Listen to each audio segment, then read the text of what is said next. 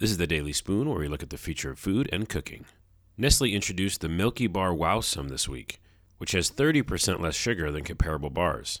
But don't panic, candy lovers. The Wowsome, Nestlé promises, will still taste just as good as the classic Milky bars. To achieve this wizardry, Nestlé scientists actually restructure the sugar when making the new Wowsomes.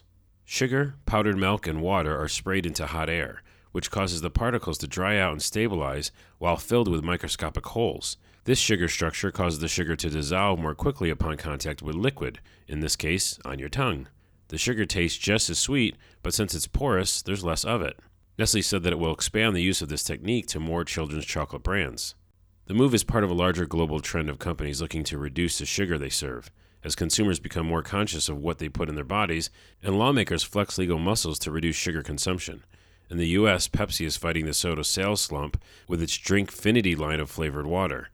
Down under, in Australia, Nutrition Innovation has developed Nucane, a healthier sugar made by altering the refining process.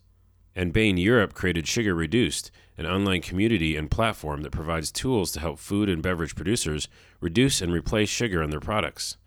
Sadly, Europe is where you need to be if you want to try out the new Milkybar Wowsome.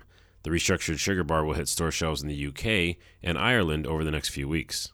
To learn more, check out the full article on thespoon.tech.